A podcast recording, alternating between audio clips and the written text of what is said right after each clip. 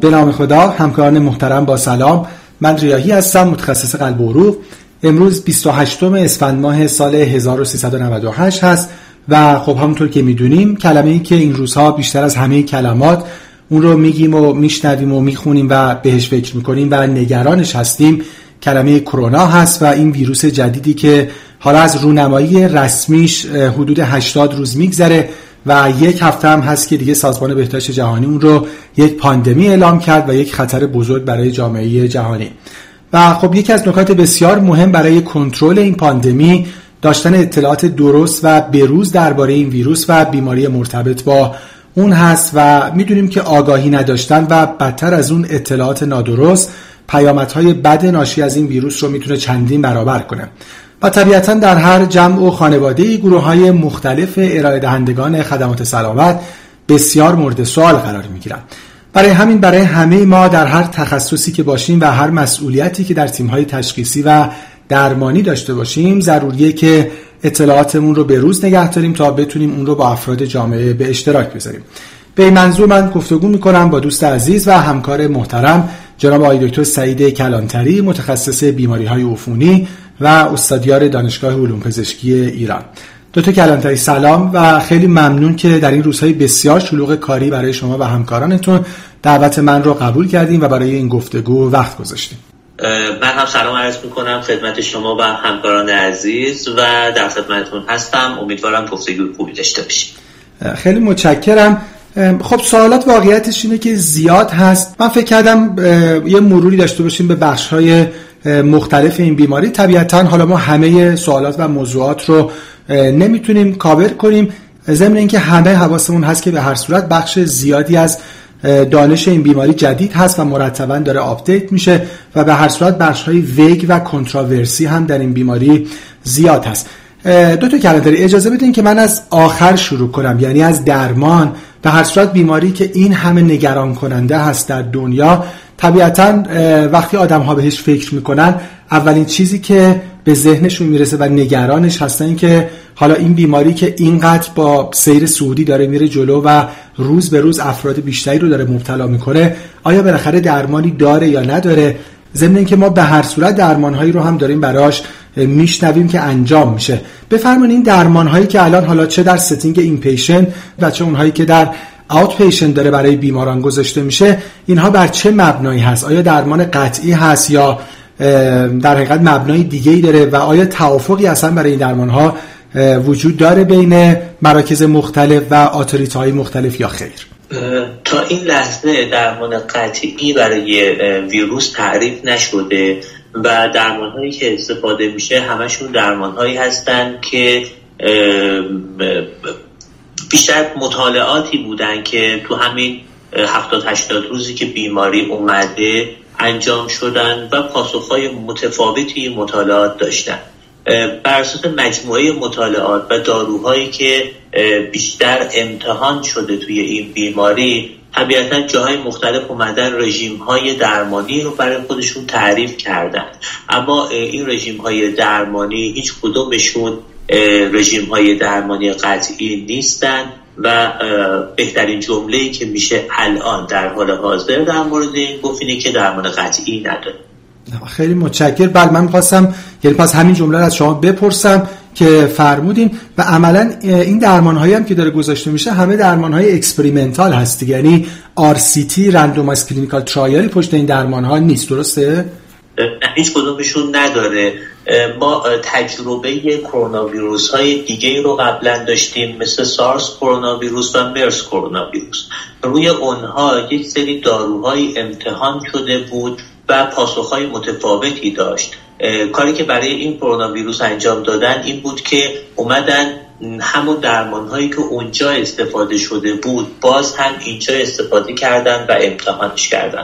فرقی که داشت این بود که اون سارس کرونا ویروس و مرس کرونا ویروس هیچ کدومشون به حالت پاندمی در نیومدن و به این وسعت درگیری ندادن و خیلی زود جمع و جور شدن.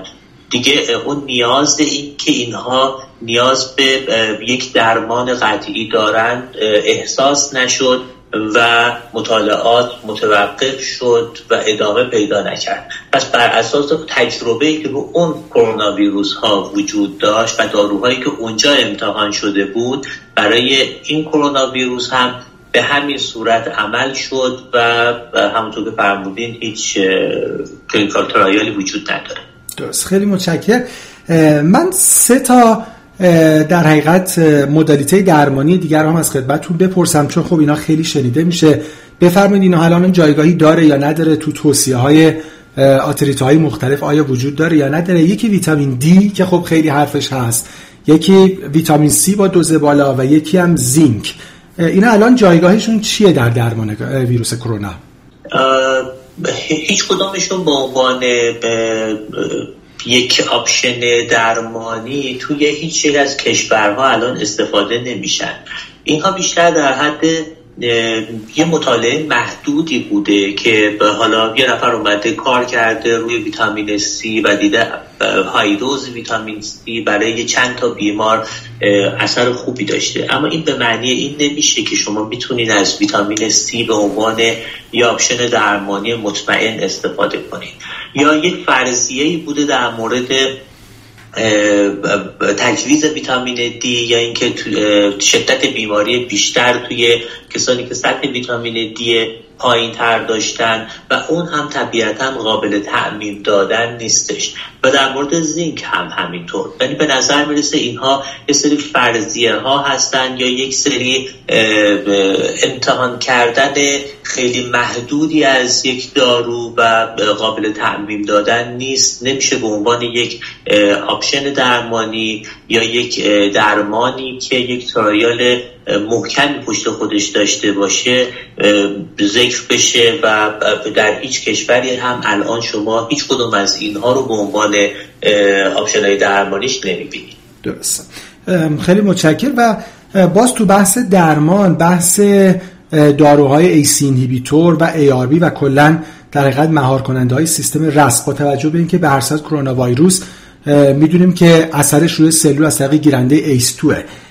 سوالی که هستیم که آیا مطالعه‌ای داریم یا در حقیقت توصیه‌ای جایی داریم که اثبات شده باشه که اینها حالا چه اثر مفید داشته باشن یا اینکه نه اصلا اثر در حقیقت هارمفول داشته باشن برای بیماران مبتلا به کرونا ویروس یا خیر؟ این هم باز هم در حد فرضیات هستش، به خاطر اینکه اومدن تارگت ویروس رو مشخص کردن، همونطور که فرمودین گیرنده‌های ای سی دو.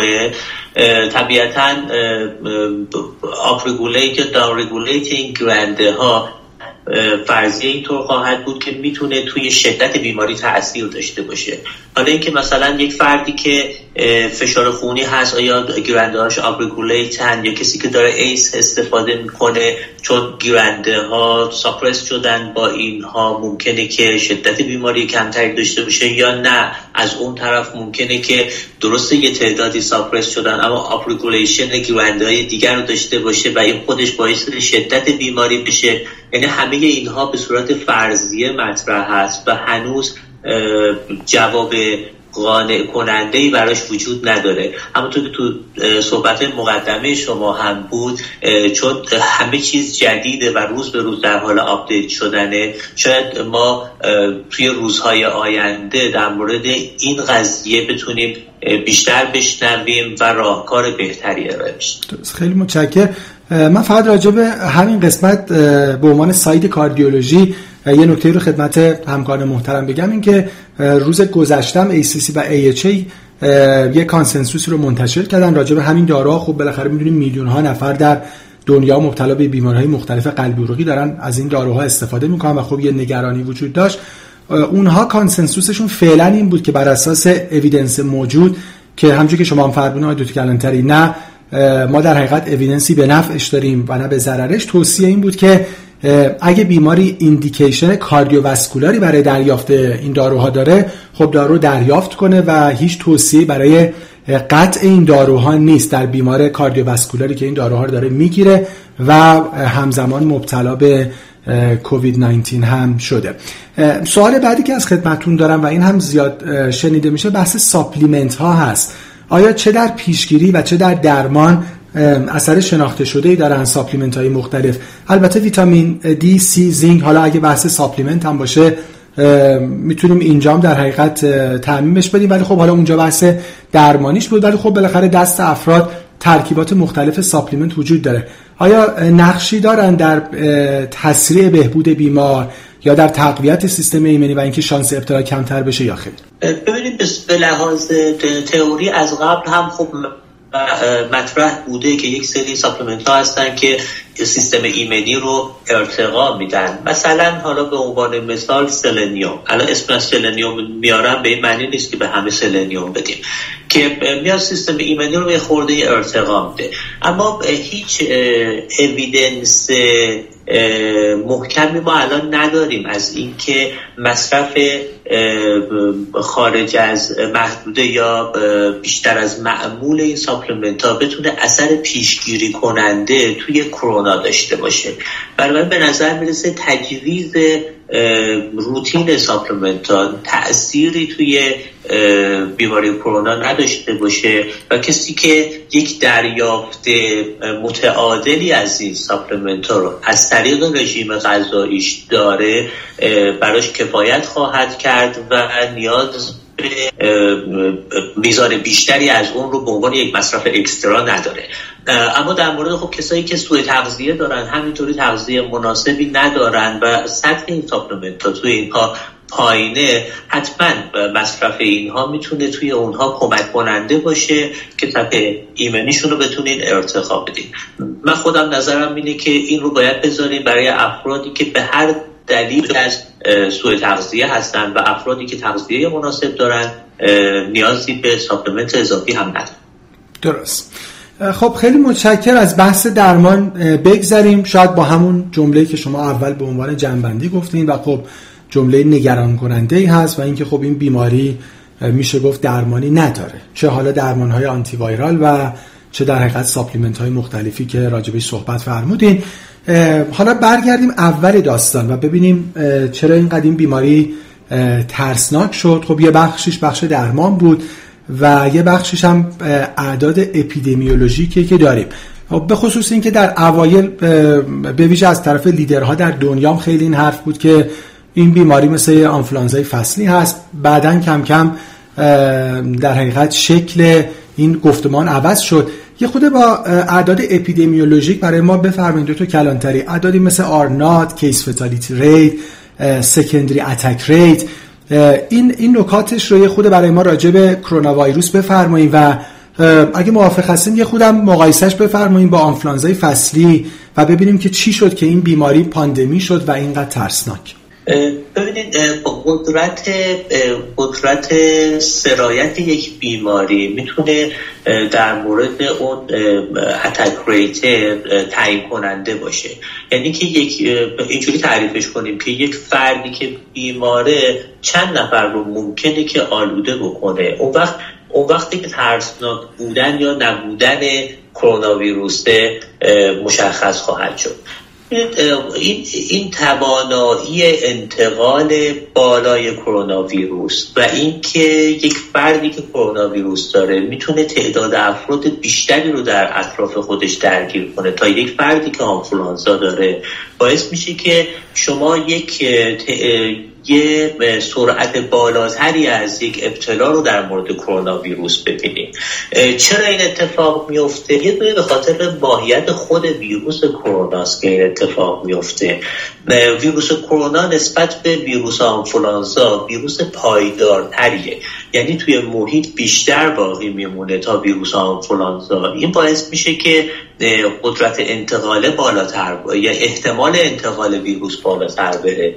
نکته بعدی که ویروس کرونا داره اینه که خب یه ویروسیه که تا حالا نبوده، ایمنی آنچنانی نسبت بهش وجود نداره. فرق داره با آنفولانزایی که هر ساله هست، یه تغییرات کوچیک، شیفتای کوچیک آنتیژنی داره و ایمنی های قبلی میتونه تا حدی موثر باشه و باز فرق داره با آنفولانزایی که شما واکسیناسیونی براش دارین که میتونین با این واکسیناسیون جمعیت زیادی از جامعه رو ایمن نگه دارین و بعد بازم فرق داره با آنفولانزایی آنفلانزایی که بالاخره یه درمان مؤثری داره که میتونید درمان کنید. پس مجموعه این عوامل باعث میشه که ویروس کرونا بتونه اتک ریت بسیار بالاتری از آنفولانزا داشته باشه و میبینید که به سرعت میتونه در جامعه پخش بشه و تعداد افراد بیشتری رو مبتلا بکنه. در مورد مورتالیتی ریتشون اگر بخوایم با آنفولانزای اچ وان ان وان دو هزار و نه مقایسش کنیم، یعنی اون چیزی که سال دو هزار و نه اتفاق افتاد، خب اون آنفولانزای اچ وان ان وان دو هزار و نه مورتالیتی ریت بالایی داشت. این مورتالیتی ریت بالا که حتی بالای پنج درصد تا حدود ده درصد هم مورتالیتی ریت شاید رسید، اما ویروس آنفولانزای اچ وان ان وان دو هزار و نه بعد کم کم وارد چرخه شد و وارد آنفولانزای گردش شد. این اتفاقی که میفته دیگه میاد جزئی از آنفولانزای فصلی میشه. یعنی چی؟ یعنی که درست اولین بار اومد به خاطر به خاطر دریفت آنتیژنی وسیعی که داشت ایمنی وجود نداشت و تونست جمعیت زیادی رو درگیر کنه و مورتالیتی بالا، اما وقتی که وارد آنفولانزای فصلی شد و دیگه فقط هر فصل داشته شیفته کوچیک می افتاده، ایمنی نسبی بهش به وجود اومد. این ایمنی نسبی که به وجود اومد باعث شد که مورتالیتی ریتش هم بیاد پایین تر و و همونطور که گفتم واکسیناسیونی که وجود داشت و همونطوری که گفتم درمانی که وجود داشت، پس مورتالیتی ریت آنفولانزا رو میاره پایین. پس من آنفولانزایی دارم که الان به عنوان اچ وان ان وان که دیگه به عنوان اچ وان ان وان فصلی شناخته میشه، مورتالیتی ریت یه چیز حدود دیگه نیم درصد یک درصد داره. مورتالیتی ریتش مثل اون سال اولی که اومده بود حدود پنج درصد ده درصد دیگه اونطوری نیست و وارد آنفولانزای فصلی شده، واکسیناسیون دارم و درمان دارم. میمونیم در مورد کرونا. کرونا اتک ریت بالاتری داره، یعنی اینکه یک فرد بیمار میتونه تعداد افراد بیشتری رو درگیر کنه به همون علتی که ذکر کردم. اون مورتالیتی ریتی که حداقل تا اینجای کار توی چین حساب کردن و گفته شده یه چیزی حدود دو درصد، مثلا در ووهان چهار درصد ذکر شد. چرا در ووهان بیشتر بود؟ به خاطر اینکه یه اپیدمی سریعی در ووهان اتفاق افتاد و این اپیدمی سریع وقتی اتفاق میفته شما یک حجم زیادی از بیمار دارین، شما نمیتونین کیر پزشکی به همه به اون خوبی ارائه بدین وقتی که تعداد بیمار کمتری دارین. نتیجه این میشه که وقتی شما یک جمعیت زیادی بیمار دارین که با امکانات پزشکیتون تناسب نداشته باشه، مورتالیتی ریتتون ممکنه بالاتر از این باشه. بنابراین به نظر میرسه ما یه بیماری داریم با اتک ریت بالا، مورتالیتی ریت دو درصد که برای یک بیماری واگیر و برای بیماری به شدت واگیر این مورتالیتی ریت دو درصد عدد بالایی حساب میشه، به خاطر اینکه احتمال اینکه یک جامعه‌ای پنجاه تا شصت درصد جمعیتش درگیر بشن بسیار زیاد خواهد بود و اون وقت شما دو درصد رو در شصت درصد جمعیت یک جامعه بخواید ضرب کنین به لحاظ عدد عدد بالایی خواهد بود. پس حتما ترس داره و ترس ایجاد میکنه. درست، خیلی متشکرم. و به نظرم نکته خیلی مهمی که فرمودین این که به نظر میاد شاید این کیس فتالیتی ریت و در حقیقت میزان بیمارکشی کرونا ویروس شاید اگه بخواد همینجوری و با این سرعت رشد بکنه بیشتر هم بشه، به این جهت که در حقیقت ظرفیت بیماران و به خصوص بیماران بدحال از ظرفیت کادر درمانی و سیستم درمانی بخواد بیشتر بشه. خود دبلیو اچ او هم این عدد رو اول دو و سه دهم درصد ذکر کرد و بعد تغییرش داد به سه و چهار دهم درصد که حالا امیدواریم که این عدد بیشتر نشه. و همونجوری که خب فرموده البته خیلی تنوع زیاده، یعنی تو بعضی جوامع از زیر یک درصد تا شش درصد هفت درصد و حتی بیشتر هم گزارش شده. راجب آرنات هم من فقط برای اینکه یه مروری بکنم دوباره نکاتی که شما فرمودین، یعنی تعداد افرادی که یک بیمار اوریج میتونه دیگران رو در حقیقت بیمار بکنه.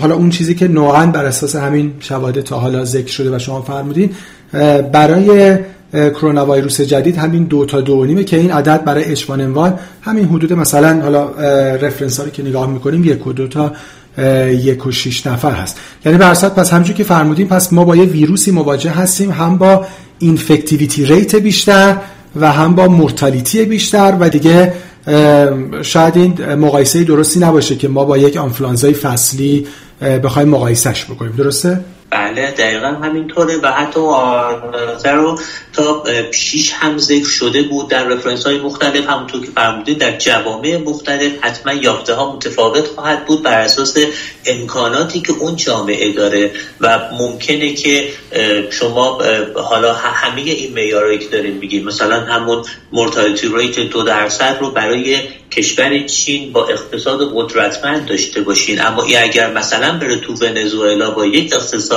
ضعیف شما دیگه اون دو درصد رو نبینید، و این درصدها بسیار متفاوت خواهد. درست. خب خیلی متشکرم.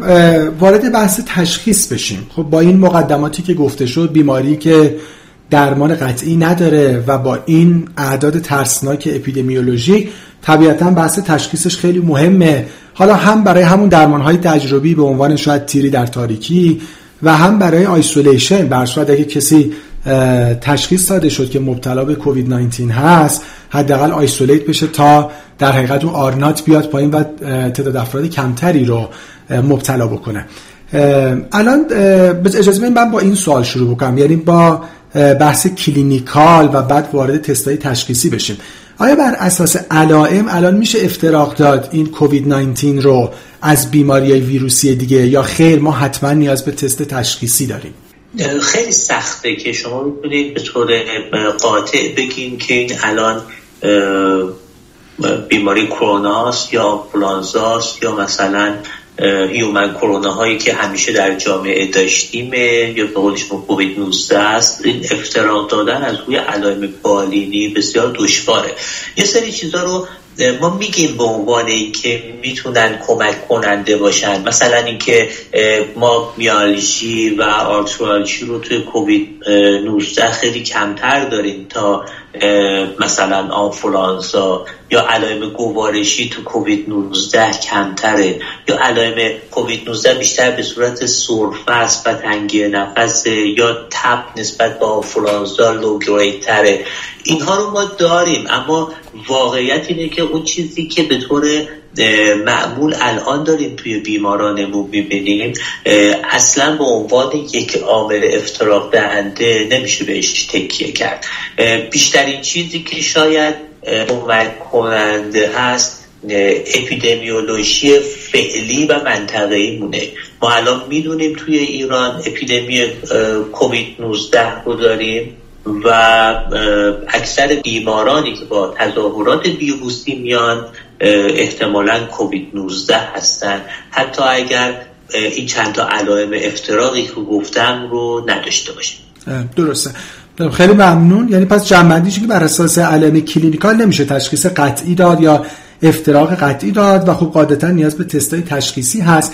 راجع به تست‌های تشخیصی سوالی که هست این که خب الان حالا هم بحث پی سی آر و اون در حقیقت نیزوفارنجال سواب هست، و حالا هم بحث سی تی. سوالی که هست این که آیا بر اساس پروتکل‌های موجود آیا این هر دو برای تشخیص لازمه؟ آیا سی تی میتونه جایگزین تست باشه؟ این دوتا در حقیقت جایگاهشون الان در تشخیص و در توصیه‌های بالاخره گایدلاین‌های فعلی چی هست؟ بسیاری به شما چی کار میخواین انجام بدین. خب یه وقتی هست شما میخواین کار اپیدمیولوژی که انجام بدین، میخواین ثابت کنین که آیا الان به عنوان شروعش مثلا اون چیزی که در ایران داشتیم، میخوایم ثابت کنین که آیا الان من کووید نوزده رو تو ایران دارم یا ندارم، و اینکه آیا اپیدمی در ایران اتفاق افتاده یا نیفتاده، آیا در یک منطقه لوکاله یا اینکه نه در ایران تو شهرهای مختلف درگیر هست یا نه. شما برای اثبات این نیاز دارین که حتما کانفیرمیشن مولکولار داشته باشین، بنابراین یا کانفیرمیشن خود ویروس رو به هر روشی که بتونیم ویروس رو کانفیرمش کنیم که مثلا شایع‌ترین روشش پی سی آرش بیایم بکنیم. برای این کار حتما نیاز داریم. اگر برای هدف درمانی میخوایم، برای اینکه ببینیم که یک بیمار رو میخوایم چیکارش کنیم، به عنوان کووید نوزده درمانش کنیم یا نه، چه پلن درمانی براش بذاریم، ما نیاز به روشی داریم که بیشترین حساسیت رو داشته باشیم. بین سی تی اسکن و پی سی آر حساسیت سی تی اسکن بالاتره. طبیعتاً اون چیزی که پلن درمانی مریض من رو تعیین خواهد کرد شاید سی تی اسکن باشه و نه پی سی آر. شما تو هر اپیدمی، در شروع هر اپیدمی نیاز دارین کیس هاتون رو به وسیله روش‌های بیافتن ویروس که حالا الان پی سی آر داره برای این ویروس استفاده می که ثابت کنین. اما بعد از این که اپیدمی کانفرم شد، شاید دیگه شما نیاز نداشته باشین برای همه این بیمارانی که با علائم مشابه میان تست پی سی آر بفرستین. فرض کنین که توی کشور ما قرار باشه بیست میلیون سی, سی میلیون نفر کرونا بگیرن. خیلی ما لازمه همشون رو پی سی آر کنیم؟ نه، نیاز نداریم همشون رو پی سی آر کنیم. دیگه میدونیم اپیدمیه، میدونیم قراره دو سه ماه درگیر این بیماری باشیم، میدونیم این علائم که الان اومده علائم وایرال به یک بیماری ویروسی میخوره و الان ویروسمون کروناست. من فقط تعیین میکنم آیا این بیمار بر اساس علائمش نیاز به ایمیجینگ سی تی اسکن دارد یا ندارد، سی تیش میکنم و بعد تصمیم میگیرم. پس بعد از یک مدت که از اپیدمی میگذره، ما جز موارد خاص ممکنه نیاز به پی سی آر برای همه افراد نداشته باشیم و این رو سیستم بهداشتی اون جامعه تعیین میکنه که کی تست گرفتن برای همه مراجعات کافی خواهد بود. ضمن اینکه گایدلاین های سی دی سی رو هم نگاه کنیم، باز یه خورده محدودیت میذاره که تستا رو بگیریم برای اونهایی که اونقدر بدحالن که ممکنه نیاز به بستری داشته باشن. کسایی که علائم خفیفی دارن و همونطور که میدونیم بیماران کووید نوزده هشتاد درصدشون ممکنه که خیلی علائم خفیفی داشته باشن، نیاز به انجام تست پی سی آر نخواهند داشت، نیاز به حتی ایمیجینگ هم نخواهند داشت. حساس ترین تست ما سی تی اسکن خواهد بود و اختصاصی ترین تستمون طبیعتاً پی سی آر خواهد بود. پی سی آر یک چیزی هم یه حساسیت حدود شصت تا هشتاد درصد برای پی سی آر عنوان شده و سی تی اسکن هم ما حساسیت بالای نود درصد داره. درسته، خیلی ممنون. حالا یه چالنجی که البته به هر صورت راجع به تست وجود داره، یعنی خب شما حتما دیدین کسایی هم در دنیا قائل به این بودن و این توصیه رو داشتن که شاید چه بسا بهتر باشه که به صورت رندوم حتی تو جوامع آدما براشون تست پی سی آر انجام بشه، به این جهت که همون در حقیقت اینفکتیویتی ریت، اون آرنات و اون کیس فتالیتی ریت مشخص تر باشه، چون در حقیقت مخرج اون ایکویشن ها الان افرادی هن که خب علامت داشتن و بعد تست براشون انجام شده و بعد حالا ما میخوایم ببینیم بین اونا مثلا مورتالیتی چقدر بوده یا اونا چقدر افراد رو تونستن مبتلا بکنن، در حالی که خب همونجوری که فرمودین افراد زیادی هستن در جوامع که اینا ممکنه یه مایل سیمپتوم داشته باشن یا اصلا علامتی نداشته باشن و و به همین دلیل میگن شاید یه خود داره این اعداد اوور استیمیت میشه، برای اینکه خب ما افراد زیادی هستن که مبتلا هستن و اینا رو توی معادلات حساب نمی‌کنیم. الان وارد این قسمتش نمیخوام بشم، فقط تو تست چون شما فرمودین این چالش هم با هم داشته باشیم، این که یه بحث خب بله بحث این هست که بیمار بخواد درمان بگیره، حالا یا نیاز به بستری داره نداره و بر اساس مثلا یافته‌های سی تی تصمیم گیری بشه، اما یه بحث بحث آیسولیشن هست. به هر صورت الان به خصوص شعار دبلیو اچ او این هست که تست تست تست، به این معنی که افرادی که شک به بیماری براشون وجود داره تست بشن و اگه مثبت هستن خودشون که آیسولیت بشن هیچی، اونایی که در در حقیقت دو روز قبل از علائمش هم با فرد کانتکتی داشتن تازه اونام تست بشن و بعد اگه اونام مثبت بودن اونام قرنطینه بشن. آیا جایگاه تست اینجا جایگاه محکمی نیست؟ به نظر نمیرسه. ببینین شما میخواین جمعیت بزرگی رو تست بکنین و اینو توجه داشته باشین که مثبت شد. مثبت شدن تست خیلی بستگی به شیدینگ ویروس تو ناحیه نازوفارنژیال داره. کسی که علامت نداره شیدینگ زیادی از ویروس رو نخواهد داشت. ما داریم این تست شصت تا هشتاد درصد سنسیتیویتی تست هامون رو داریم برای کسایی میگیم که علامت دار هستن. حالا شما فرض کنید که یکی که علامت نداره طبیعتاً این حساسیت تست پایین‌تر میاد.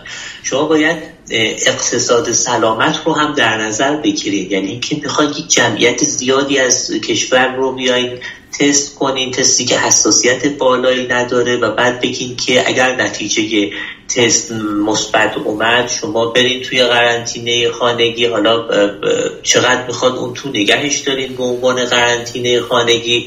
هیچ کدوم از اینها جواب مناسبی نخواهد داشت. یعنی به نظر نمیرسه که تست گرفتن برای افراد بدون علامت یا حتی کسانی که علامت‌های خفیفی دارن بتونه کمکی به کنترل اپیدمی بکنه. کنترل اپیدمی بیشتر به لحاظ بس بسته به این که چه درصدی از یک جامعه درگیر باشن، بیشتر به لحاظ رعایت یک سری اصول فردی شاید باشه و حتما مداخله از طرف سیستم بهداشتی کشور بر اساس میزان درگیری و نوع جمعیتی که درگیر هستن میتونه باشه. درست، خیلی متشکرم. بله، یعنی یه بخش زیادی از توصیه ها طبیعتاً در حقیقت بستگی به خلاصه ریسورس ها داره و محدود بودن ریسورس ها طبیعتاً در جوامع مختلف، در شهرهای مختلف حتی ممکنه که توصیه ها رو در حقیقت بتونه جابجا بکنه و ما مجبور باشیم که اولویت بندی کنیم. خب خیلی متشکرم. از بحث تشخیص هم بگذریم. سوال بعدی که وجود داره این که خب همونجور که فرمودیم با توجه به اعداد و ارقام تعداد بیماران دارن به صورت تصاعدی زیاد میشن و طبیعتا سیستم های درمانی کم کم ظرفیتشون پر خواهد شد. ضمن اینکه حالا بحث در حقیقت خستگی سیستم های درمانی هم وجود داره و اینا همه ممکنه باعث بشه که سیستم درمانی به این تصمیم برسه که افراد زیادی مجبور باشن که در خانه مدت بیماریشون رو بگذرونن، کما که خب توصیه هاش هم تا حالا وجود داشته. ضمن این که دوباره تاکید میکنیم که کل جامعه باید تلاش بکنن که این کرو مشهور تا جایی که میشه در حقیقت فلت بشه که هیچ وقت از ظرفیت سیستم درمانی بالا نزنه. بفرمایید که الان بر اساس توصیه‌های منابع مختلف چه بیمارانی در حقیقت میتونن در منزل دوره بیماریشون رو بگذرونن با توجه به نوع علائمشون؟ کسایی که علائم بیماری سیویر رو ندارن که خب سیویریتی بر اساس یک سری مارکرها سنجیده میشه. مثلا کسایی که سچوریشن خوب دارن، توی هوای اتاق سچوریشن اکسیژن بالای نود و سه درصد دارن. کسایی که رسپیراتوری ریت بالایی ندارن، رسپیراتوری ریت زیر بیست و چهار داشته باشن، سطح هوشیاری خوب باشه و کسایی که افت فشار خون نداشته باشن، توی شوک نباشن. طبیعتا اینها بیمارانی هستند که میشه و بر اساس میزان درگیری ریویشون اون چیزی که ما توی سی تیشون میبینیم و حدس میزنیم میزان پیشرفت بیماریشونو، اینا بیمارانی هستند که میشه بهشون توصیه کرد درمان بگیرن و درمان رو در منزل بگیرن تا همونطور که شما فرمودید ما نخواهیم بخشی از خدمات بیمارستانی رو صرف افرادی کنیم که میتونن کیر منزل داشته باشن. اما افرادی که نه بیماری سیویر دارن، رسپیراتوری ریت بالا داره، افت سچوریشن داره، ما میبینیم که مولتی لوبار به صورت گسترده سیتیش درگیره. حتی اگه الان سچوریشن خوب داره فکر میکنیم با این میزان درگیری ممکنه یکی دو روز آینده دچار رسپیراتوری فیلر بشه. من ممکنه تصمیم بگیرم که بخوام این فرد خاص رو بستری کنم. یا افراد زیادی هستن که جزء خودشون هشتاد درصدی قرار میگیرن که اصلا علائمشون خیلی خفیفه، اصلا اینقدر علائم خفیفه ممکنه که نیازی پیدا نکنن که به مرکز درمانی مراجعه کنن، اما اینا نیاز دارن که یک هوم کیری بگیرن و توی منزلشون بمونن، خودشون رو توی منزل به ایزوله یا قرنطینه کنن تا دوره بیماری بگذره تا بتونن زنجیره انتقال رو قطعش کنن. درسته، خیلی متشکرم.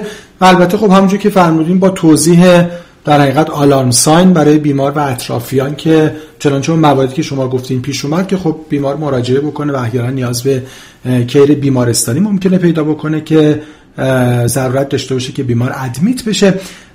از این بحث هم بگذریم. سوال مهم دیگه که وجود داره بحث طول قرنطینه هست. چون اونهایی که از اول کیرشون رو تو خونه گرفتن و چون اونهایی که مدت رو تو بیمارستان بودن و بعد شرایط دیسشارژ داشتن که بقیه طول بیماری رو در منزل بگذرنن، الان آیا کانسنسوسی درباره طول قرنطینه وجود داره دکتر کلانتری یا خیر؟ هم برای فردی که تست مثبت داره، بیماری تقریبا براش کانفرم شده، حالا با قبول اون سنسیتیویتی و اسپسیفیسیتی تست، و هم برای افرادی که تستی براشون انجام نشده، فقط علائم مرتبط داشتن و در حقیقت توصیه شده که در منزل بمونن و قرنطینه باشن. آیا کانسنسوسی الان وجود داره برای این طول قرنطینه یا خیر؟ متاسفانه هیچ پاسخ مناسبی برای این پرسش شما وجود نداره. معلوم نیست که تا چه زمانی بعد از بهبودی ویروس از فردی که بهبود پیدا کرده همچنان قابل انتقال هست و فقط میشه گفت که تا چند هفته این اتفاق میتونه بیفته و این انتقال میتونه بیفته در, در کسی که به لحاظ علائم بالینی کاملا بهبود پیدا کرده. یه چیزی دبلیو اچ او میگفت و همچنان داره میگه میگه که توی کسایی که تست مثبت دارن، برای اینکه کی بگیم که از قرنطینه‌شون در بیان، شرط علائم بالینی رو میذاره که به لحاظ بالینی خوب شده باشن و یه شرط دیگه میذاره که میگه دو تا تست پی سی آر منفی داشته باشن به فاصله بیست و چهار ساعت. این تست پی سی آر منفی به فاصله بیست و چهار ساعت باید ببینیم که برای چه جامعه‌ای، آیا تو همه جوامع این مقدور هست چک کردنش یا نه. یه جایی هست ممکنه تست اینقدر اویلیبل نباشه، بنابراین ممکنه که مجبور شیم همه قضاوتمون رو روی علائم بالینی بذاریم. پس حداقل اون چیزی که میشه گفت اینه که تا پایان بهبودی کامل حتما ایزولیشن رو میخوان و بعد از اون هم احتمال شیدینگ ویروس وجود داره و بعد از اون هم باید احتیاط رو تا مدتی رعایت کنند. اما این مدت چقدر، چند مدت باید باشه، واقعیت اینه من جواب برش ندم. و در افرادی که فقط علائم مرتبط داشتن و تستی براشون انجام نشده، آیا متفاوت هست یا خیر؟ طبیعتاً اونها هم باید از روی علائم بالینیشون قضاوت بکنن و بر اساس علائم بالینی پیش برن تا بهبودی کاملشون. حتماً باید اینو رعایت کنن و بعدش هم نیاز به رعایت یک سری اصول ایزولیشن رو خواهند داشت.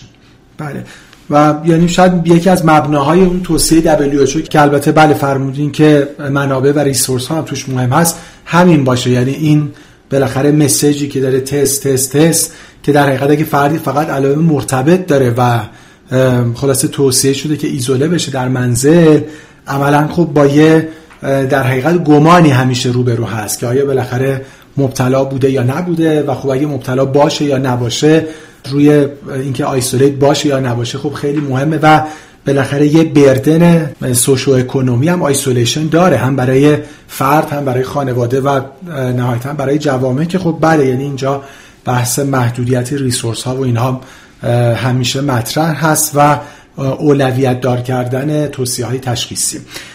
خب خیلی متشکر. از این بحث هم بگذریم و وارد بحث مهم پیشگیری بشیم. یعنی با تمام این نکاتی که فرمودین، یعنی بیماری که درمان قطعی نداره و با این اعداد اپیدمیولوژیک ترسناک، چه به جهت اینفکتیویتی ریت و چه به جهت کیس فتالیتی ریت و بردنی که بعدش داره، یعنی این طول در حقیقت آیسولیت بودن بیمار و چالش هایی که اصلا در بحث تشخیص وجود داره، اینا همه اهمیت این رو میرسونه که بالاخره قوانین و جوامع برن به این سمت که بتونن تا جایی که میشه این کرو و فلت بکنن. حالا اگه در بدترین حالت سطح زیر منحنی خیلی تغییری نکنه، ولی حداقل تا حدود زیادی فلت بشه که سیستم های درمانی تو دنیا که خیلی هم آماده برای این پاندمی نبودن بتونن از عهده این پاندمی بر بیان.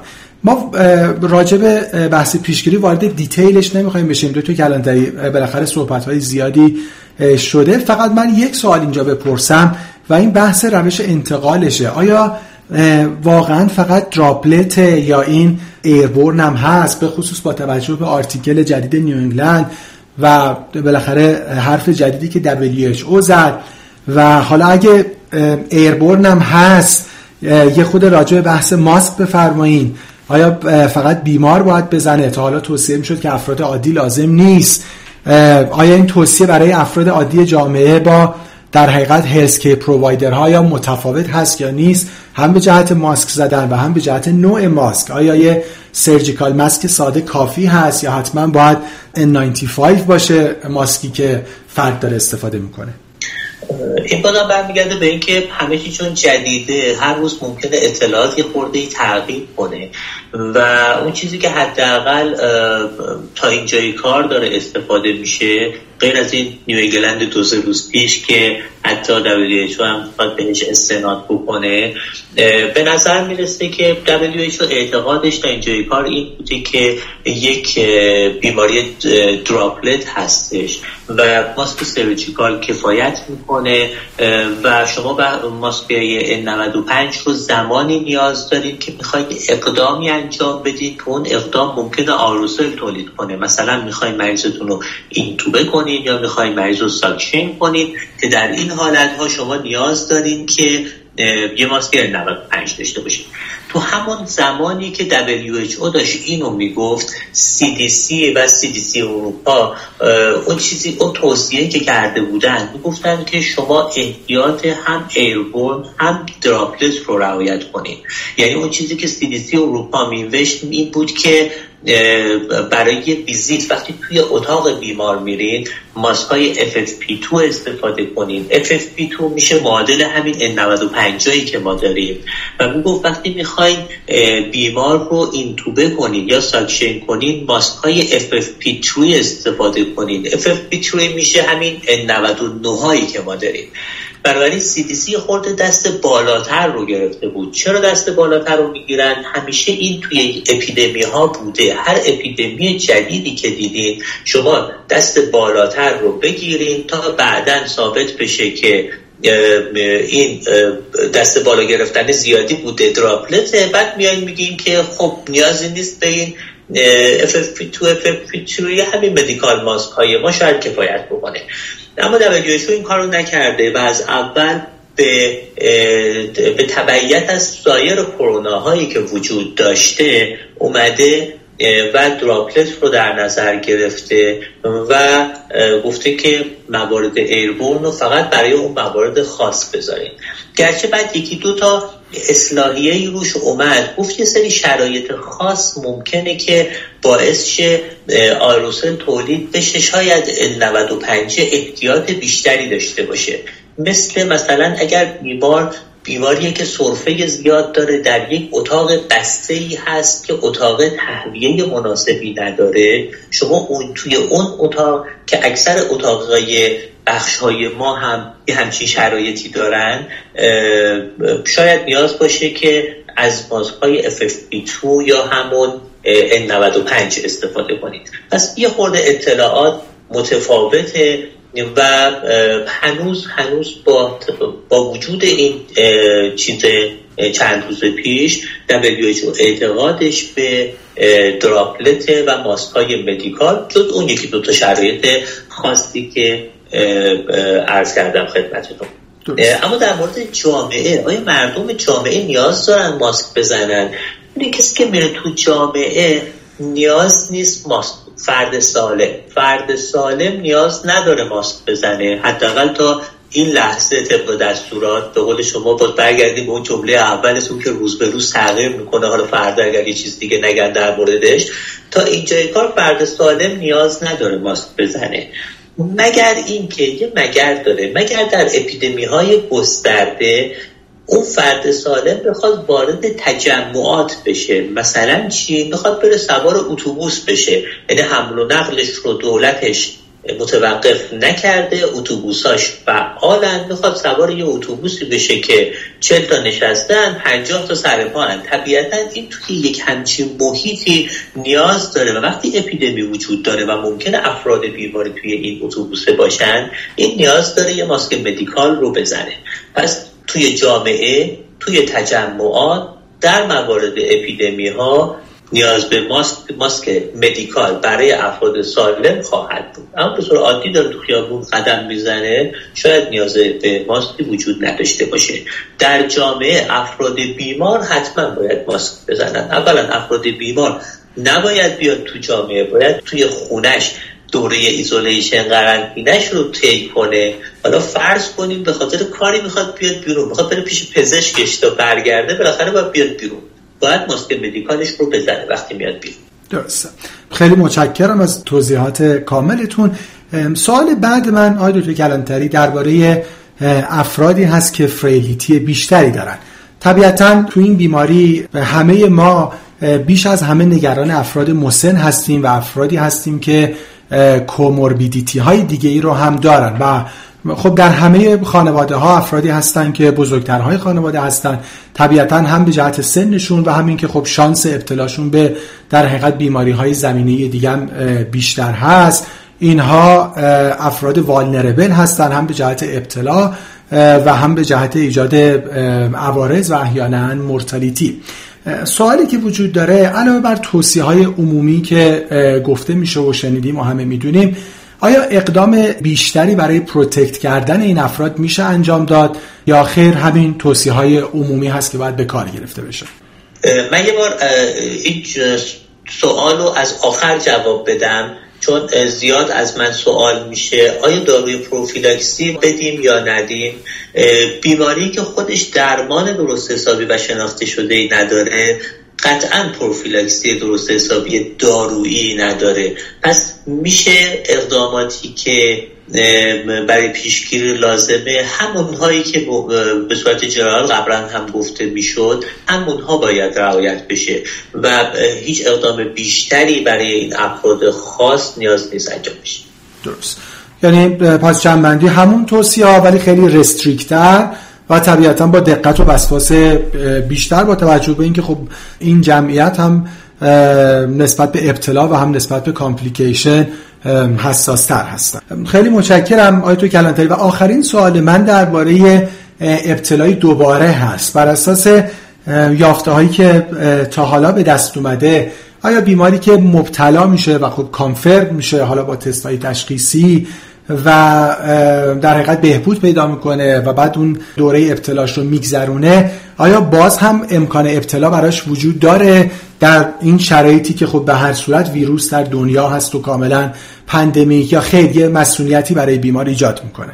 یکی دو تا کیس ظاهرا گزارش شده بود، مخصوصا یه دونه اولیش فکر کنم مال کره بود که گزارش کرده بود که ابتلای مجدد به فاصله کم که باید بررسی شه این آیا ابتلای مجدد بوده یا همون ویروس بوده که همچنان وجود داشته و یه تستی منفی داشتن و مجدد مثبت شده، یا بعضی وقتا یه حالتهای بایفازیکی از ویروس دیده میشه، علائم به صورت موقت سابساید پیدا میکنه، مجدد علائم خودشون نشون میده.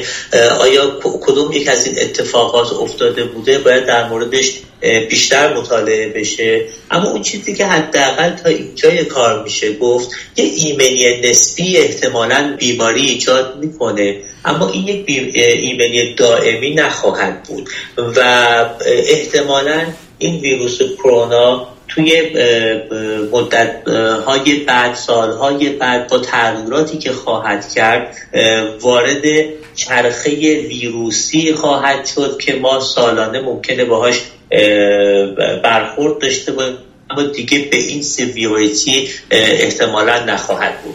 بنابراین ایمنی که ایجاد میکنه یک ایمنی نسبی خواهد بود، احتمالاً تا مدتی میتونه این ایمنی نسبی در برابر همین ویروس اگر دچار جهشی نشه مسئول نگه داره، اما یه ایمنی دائمی نخواهیم داشت. درسته. من سوالو از این جهت پرسیدم که فردی که مبتلا میشه که خب تعدادشون هم زیاد هست و روز به روز مبتلایان دارن بیشتر میشن، آیا بعد از ابتلا و ریکاوری میتونه خیالش راحت باشه یا او هم همچنان حالا فعلا تا اویدنس جدید بیشتر بشه باید نگران باشه و اون در حقیقت توصیه‌هایی رو که از قبلش باید رعایت می‌کرده مجددا رعایت کنه؟ سوالو از این جهت پرسیدم. توصیه‌ها رو حتما باز هم رعایت کنه، علی‌رغم یک ایمنی نسبی که داره. ما هنوز نمی‌دونیم که ویروس آیا دچار جهش‌هایی شده یا نه، یا اینکه ویروس دچار جهش‌های خواهد شد یا نه، و علی‌رغم اینکه ایمنی داره اون اقدامات حفاظتی رو حتما باید رعایت بکنه تا عاملی برای زنجیره انتقال هم نباشه، حتی اگر خودش علامت دار نمیشه. درست، خیلی متشکرم. یعنی این توصیه‌های سختگیرانه برای همه هست، چه افرادی که مبتلا نشدن و چه افرادی که مبتلا شدن و دوره بیماریشون تموم شده، تا حالا اویدنس جدیدی در حقیقت بیاد و شاید توصیه های جدیدی. درست آقای دکتر کلانتری؟ دقیقا همینه و همه این چیزی که امروز ما گفتیم ممکنه که چهار پنج روز دیگه با اویدنس های جدید، با مطالعات جدید، با ترایال هایی که انجام میشه تغییر کنه و ممکنه که چیزهای جدیدتری بشنویم که مغایرت با جمله امروز ما داشته باشه. آقای دکتر کلانتری خیلی ممنونم، برای من گفتگوی خیلی آموزنده‌ای بود. امیدوارم که با کامل‌تر شدن دیتاها درباره جنبه‌های مختلف این بیماری و با مشارکت درست و تدبیر و تلاش همه در دنیا، لیدرها، هلسکر پرووایدرها و همه مردم، ماجرای تلخ این بیماری زودتر و با خسارت‌های کمتر به پایان برسه. اگه در پایان شما نکته‌ای دارین من در خدمتتون هستم. من بیشتر دوست دارم که همکارانم مردم رو تشویق کنن به به این که توی خونه هاشون بمونن و این که حداقل به تعطیلات خوردیم دیگه به نیاز آنچنانی به بیرون رفتن شاید وجود نداشته باشه. حتما همکارانم تأکید کنن به مراجعه کنندهایی که دارن بیماری درمان ندارن، بیماری بیماری جدیه، گول دو درصد مورتالیتیش رو نخورن.